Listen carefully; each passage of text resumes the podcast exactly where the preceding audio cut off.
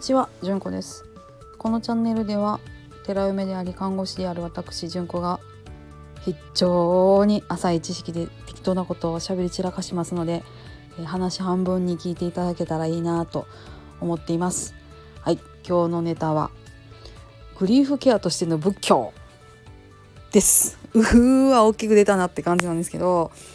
あのねえーっと私が、えーっと近親者で関わった葬式ってもうすでに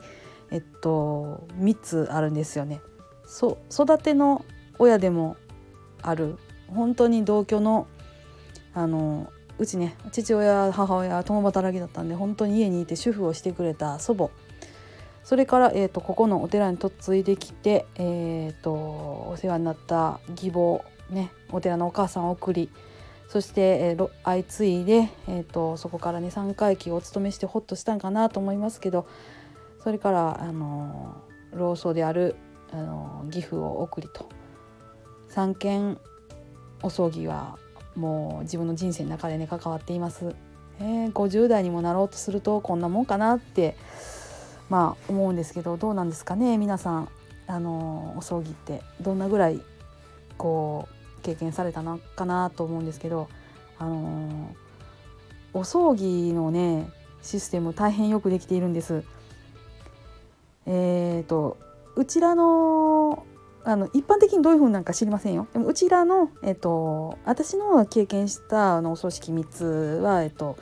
で言わしてもらうとあのまず亡くなりましたとお寺さんにご連絡差し上げると「あのはほな行きます」と言ってすぐまず来てくださいます。で枕木を上げてくださいます。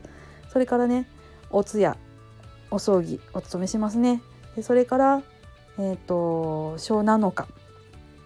お勤めしますね。で蓋なのかって言って14日身なのか世なのかいつなのか無なのかと切って 7×7 えー、と7なのか満中院で一応こう一区切り。そこからえっと100日日おえ楽器って言ってえっと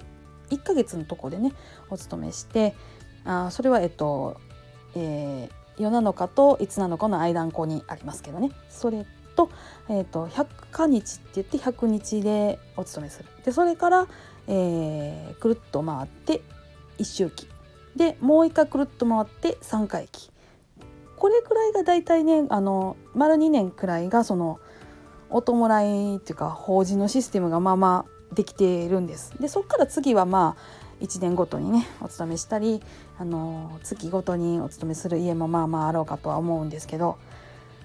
そんな感じですね。でね特にねこのペースを聞くと最初のとこの詰まり具合やばいなっていう感じしません？えー、だからお亡くなりになったすぐとお通夜してお葬儀して初7日までってこれ1週間の間に4回おお勤めあるんですよ。多いですよね。そっから1週間おきにあってそれがえっとよ49日までつながるでしょ1ヶ月半2ヶ月弱ですよありますよね。めっちゃそのお勤めのペースめっちゃ詰まってると思いませんねこれねよくできたシステムなんですよ。あの そのよくできたシステムなんて言っちゃうとまた本職のお坊さんにきっと怒られちゃうかなと思うんですけどあのーこうお葬儀をね体験した身からするとそうやって忙しくお勤めしている間にねお経さん開けてる間につらつらやっぱりその人のことを思い出したりするんですよ。でお葬儀の時とかねお勤めの後とかにお坊さんのお話を聞くそしたらあこんな風に捉えたらいいんかっていうようなねあの言うたら人生のヒントになるようなことを話してくれはるんですよ。ヒント程度かっていう風にあのお坊さん怒らはるんかもしれへんのですけどちょっとそこは置いといていただいて私はそんな風に受け取ったっていう風にちょっと思っといてください。ほんまにね、あのー仏教って言うてお釈迦さんが生まれてからずっと全世界で広がってきたやつやから何がしか私らが私たちが学ぶようなエッセンスのいうのがいっぱいあるんですよ。それがそのいろんな時代を超え連綿とつながっているっていうことはその人類全体とか考え方の違う人っていうのがいっぱいいる中でそれでも残ってるっていうすごいエッセンス的なものが伝わってると思うんですよね。せやからめっちゃいい話がいっぱいあります。でその話を聞くっていうね機会に、ね、なるんですごいおすすめです。で最初に言った通りグリーフケアとしてってどういうことかっていうとグリーフつまり悲嘆悲しみっていうものをケアする、あのー、そういう機会にもなるんです。死んだ衝撃がありますよね人一人がいなくなるって言ってものすごい大きな喪失ですそれを忙しくする日々の中でそういう若干ありがたいようなお話も聞いたりする中でその人の不在を魂に刻み込んでいくっていうような感じのねことになると思うんです。そしてあのお弔いからそうやってお勤めのたびに人が集まりえーと、一緒に手を合わせてでまあね今このご時世でねご飯一緒に食べるっていうのはなかなか難しいかなとは思うんですけどお供え物をねしてみんなで分けてっていう風に帰って少し喋ったりとかってそのなかなかね長い時間難しいと思いますけどそうやっておしゃべりをして人と人との顔合わせ顔つなぎっていう中でねその亡くなられた人がつないでくれたご縁っていうのをこう感じたりとかで改めて一緒に来てくださる親戚とかとのそのつながりっていうのを改めて作り直したりとかで今まで介護大変やったなとかあの人とこんなようなことがあったなっていうふうに思い返す機会を得てで今例えばね、えっと、楽器って言ってね1ヶ月とかっていうふうになったとするとああ亡くなってからもう1ヶ月も経つのかっていう時間の経過に思いを馳せるっていうこともしたりとかしてそういうようなことで悲しみやその方が亡くなられたっていう一つの衝撃からこうやんわりと日常生活にこ